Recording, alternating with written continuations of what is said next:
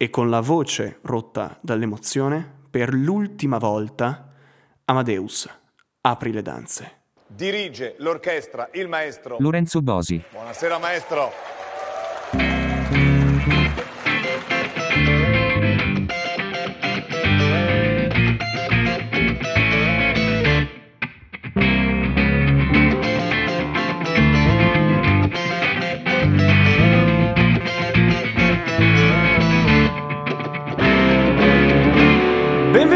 All'ultima puntata di un podcast su Sanremo 2023.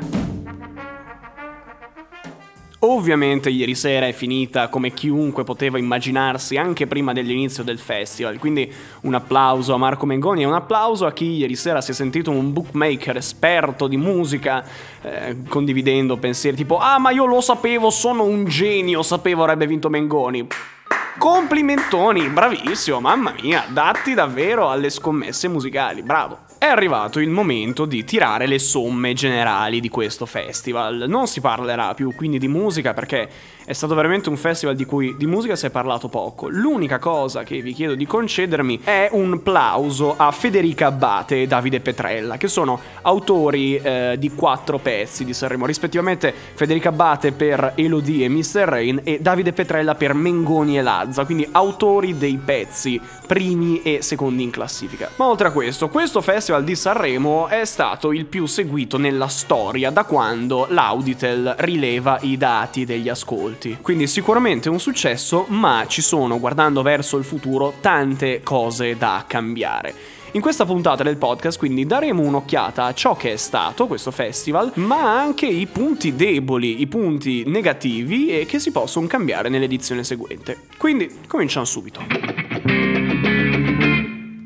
è impossibile dare un giudizio negativo alle doti di conduttore eh, di Amadeus, che ha veramente fatto tutto, ha seguito anche nei momenti difficili come eh, Blanco che distrugge le rose oppure Fedez eh, che fa un discorso non approvato dalla RAI. Ehm, da conduttore è stato bravissimo, non solo durante le serate, ma anche dura- con le risposte che ha dato nelle varie conferenze stampa eh, dove i giornalisti si sono accaniti accaniti verso di lui, ma non solo, anche la politica si è accanita verso di lui e lui ha sempre risposto in una maniera impeccabile, difendendo eh, le sue scelte, le sue parole nella conduzione, ma spesso anche mettendosi dalla parte degli artisti. Certamente non è stato così eh, nei casi di Fedez e Blanco in quanto indifendibili, però per esempio eh, per la canzone di Rosa Chemical, il quale è stato disegnato mh, mm, come un, un terrorista peggiore di Matteo Messina Denaro, non nonostante un testo, quello di Made in Italy, creato apposta per creare scandalo, eh, Amadeus si è, sub- si è, sempre difeso per le, le, ciò che è stato additato a Rosa Chemical e infatti anche l'artista l'ha, l'ha ringraziato sul palco svariate volte. Quindi su questo veramente non, non gli si può dire niente. Il problema sono le sue doti da direttore artistico, perché quest'anno oltre alla scelta di portare 28 artisti, che onestamente nelle serate di mercoledì e di eh, giovedì con le co- no scherzavo giovedì eh, venerdì con le cover e sabato con la finale è diventata veramente una cosa invivibile ma diventa anche controproducente nei confronti della Rai perché ieri sera eh, il vincitore è stato annunciato alle 2.38 e i costi delle pubblicità nel, nel, nel momento in cui solitamente la pubblicità costa di più perché è quando viene annunciato il vincitore ieri sera erano dei costi veramente bassissimi. Quindi nonostante nonostante l'affetto e il legame che ha dimostrato nei confronti eh, dei 28 artisti saliti sul palco e nonostante il, passatemi in termini, il culo che si è fatto, perché davvero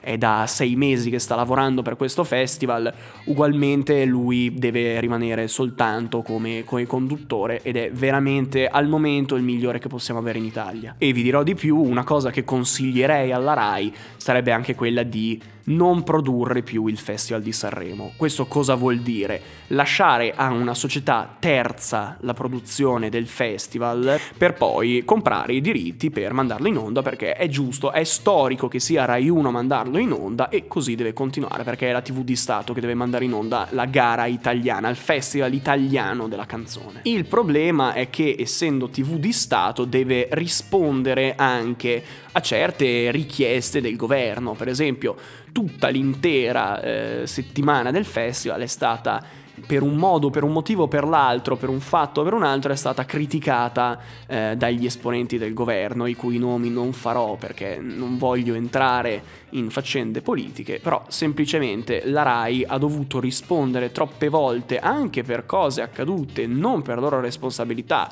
che può essere qualsiasi cosa fatta da Fedez praticamente, perché anche nella serata delle cover che ieri non abbiamo potuto commentare, eh, insieme agli articoli 31 al termine della loro esibizione, anzi no, durante la loro esibizione hanno urlato Giorgia legalizzala, il che Giorgia, ovviamente Giorgia Meloni, il che è, mh, ognuno può avere una, una, propria idea su questo, però sulla TV di Stato controllata, che è un termine orribile, però è così, controllata dalla forza di maggioranza, quindi dal governo, diventa una responsabilità enorme da parte dei direttori, quindi per esempio eh, Stefano Coletta, direttore dell'intrattenimento, Fuortes, eh, direttore generale della RAI, lo stesso anche Amadeus in quanto direttore artistico, i quali però non possono prevedere ciò che un artista dirà dirà Fedez non ha mai eh, ha, perché allora la RAI chiede che vengano rilasciati in anticipo i testi di ciò che viene di ciò che verrà cantato o comunque detto eh, durante qualsiasi programma, non solo Sanremo. Non possono però avere la responsabilità di ciò che poi un artista veramente dice, non solo un artista, ma chiunque poi dice in televisione,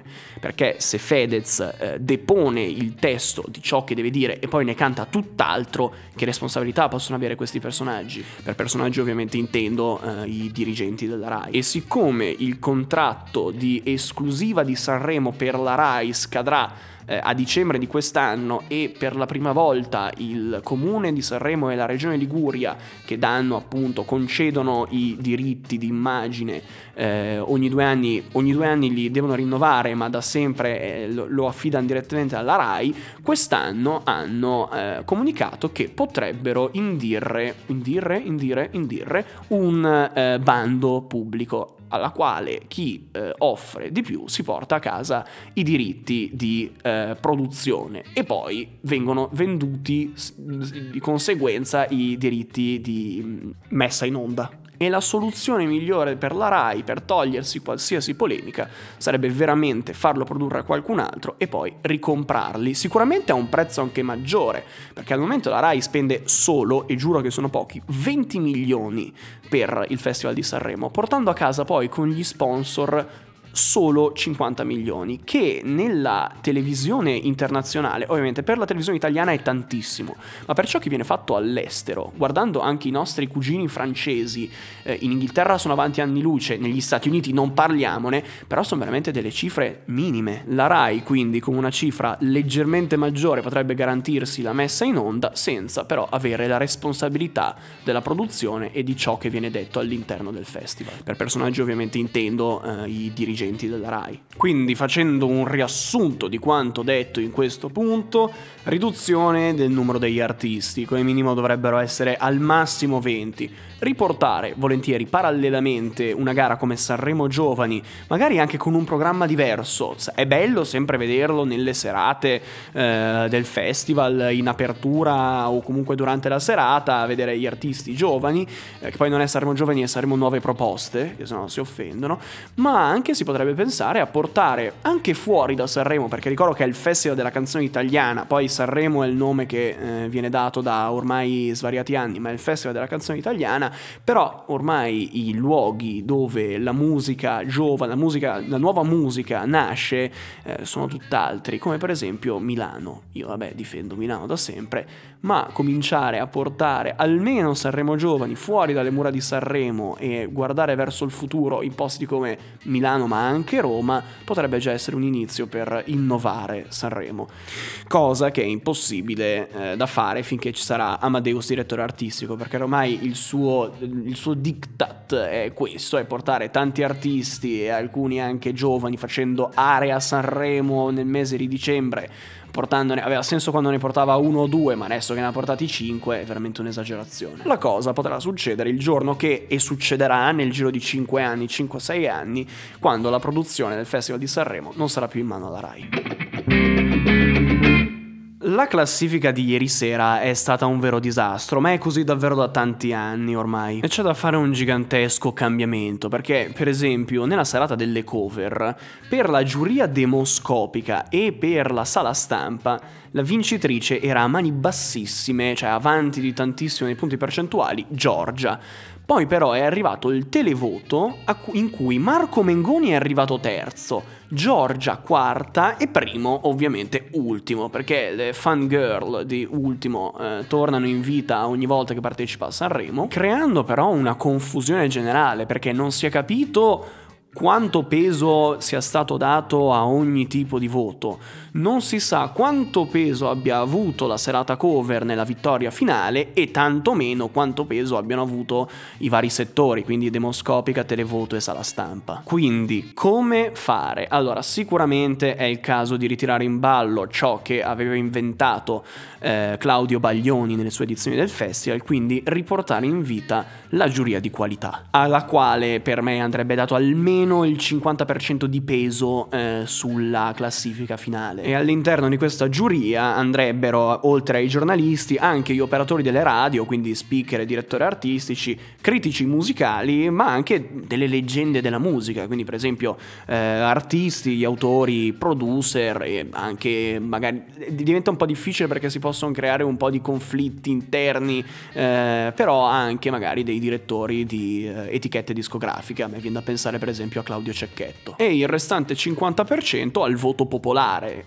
Il televoto va completamente rivisto perché 51 centesimi nel 2023 da spendere con un sms nessuno ormai lo fa. Oltre ai grandissimi e enormi problemi che ci sono stati nelle votazioni, tantissimi non sono riusciti a votare perché gli operatori telefonici hanno messo automaticamente un blocco a tutti gli sms con addebito, come per esempio i televoti, altri che per un intasamento delle linee telefoniche di Sanremo non sono riusciti a mandare un sms eh, con un voto per il proprio eh, artista preferito e in più non c'è un controllo su possibili frodi perché è successo nei vari anni, basti pensare eh, nel lontano 2009 quando eh, Pupo, il principe di Savoia, Emanuele Filiberto, appena tornato dall'esilio, e un tenore il cui nome non ricordo perché era veramente di scarsa categoria e nel frattempo è scomparso, portarono l'indimenticabile Italia amore mio, una canzone che descriveva l'amore per eh, la, la patria, per gli italiani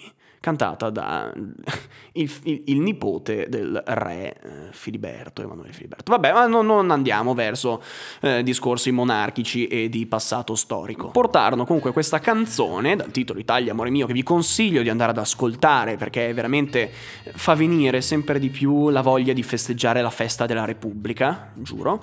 Ehm, secondo la giuria demoscopica ed il voto di, della sala stampa erano ultimi in classifica. Poi di colpo dopo, nella serata finale, rientrò il televoto e per il televoto arrivarono primi.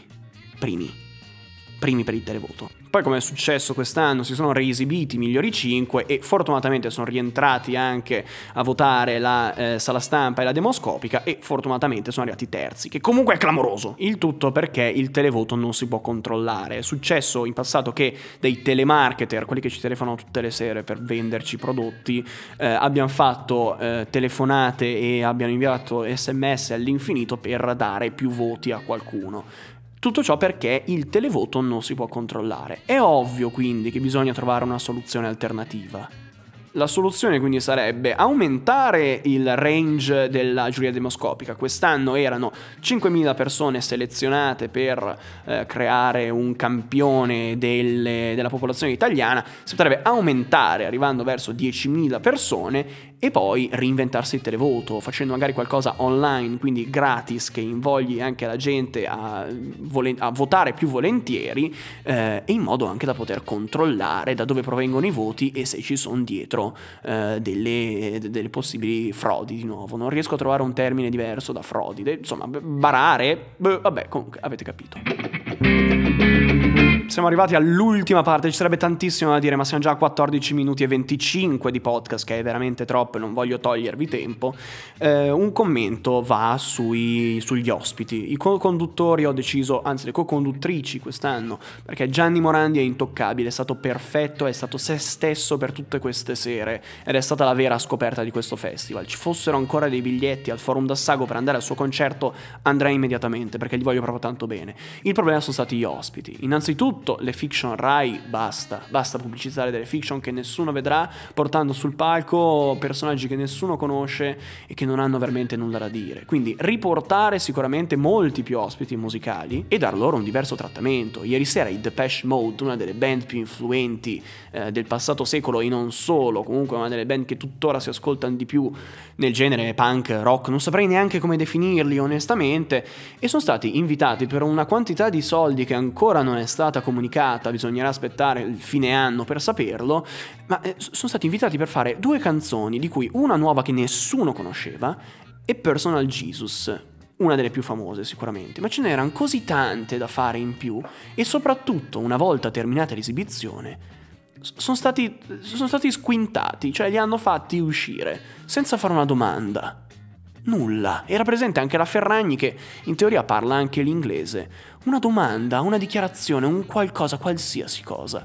È stato veramente molto triste quest'anno vedere il trattamento per gli ospiti internazionali, che comunque ce ne sono stati, ed è comprensibile anche perché Madonna alla fine non è stata presente e ha preferito evitare davvero mi devo fermare perché sennò andrei avanti all'infinito. Questa era l'ultima puntata di un podcast su Sanremo 2023. Purtroppo oggi con una qualità audio diversa perché così avevo voglia di cambiare arie. Sono andato in un altro luogo dove purtroppo l'acustica non è delle migliori, però ci tengo davvero a ringraziare tutti voi che avete ascoltato anche solo una puntata di questo podcast, anche solo un piccolo pezzo di questa avventura durante questa settimana. Chi mi è veramente vicino sa che questo è stato stato un periodo veramente molto difficile, uno dei più difficili che io abbia affrontato negli ultimi anni. E credo che si sia anche notato in questa settimana, perché è stato veramente, è stata un'altalena di, di alti e di bassi e si sarà anche sentito in alcune, in alcune puntate in cui i contenuti erano veramente scarsi oppure la mia voce era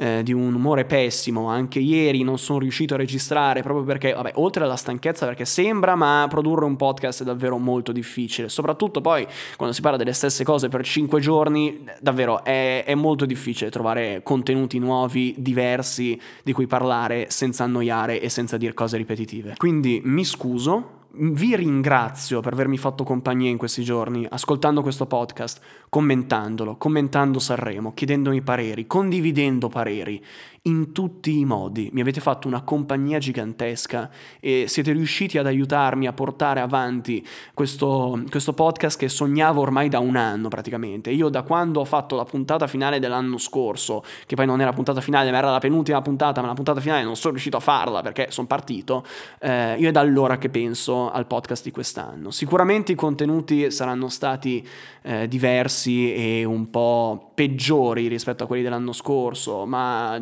purtroppo ho avuto un crollo di eh, di creatività e di entusiasmo in questi giorni. Certamente la sento come un'occasione sprecata, ma comunque credo di averla portata a casa. I numeri di quest'anno sono comunque molto buoni, i numeri degli ascolti sono in linea con quelli dell'anno scorso e questo era il mio obiettivo di quest'anno, anche se gli ascolti non sono mai il mio obiettivo principale. Il mio obiettivo è crescere, è divertirmi ed è allenarmi e nel frattempo stare un po' in compagnia con qualcuno. Quindi davvero con tutto il cuore, grazie, ma davvero con le lacrime agli occhi quasi.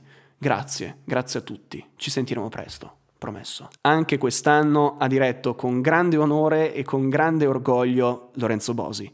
Suona Aldo Askei. Grazie a tutti. Evviva la musica, evviva Sanremo, evviva l'amicizia.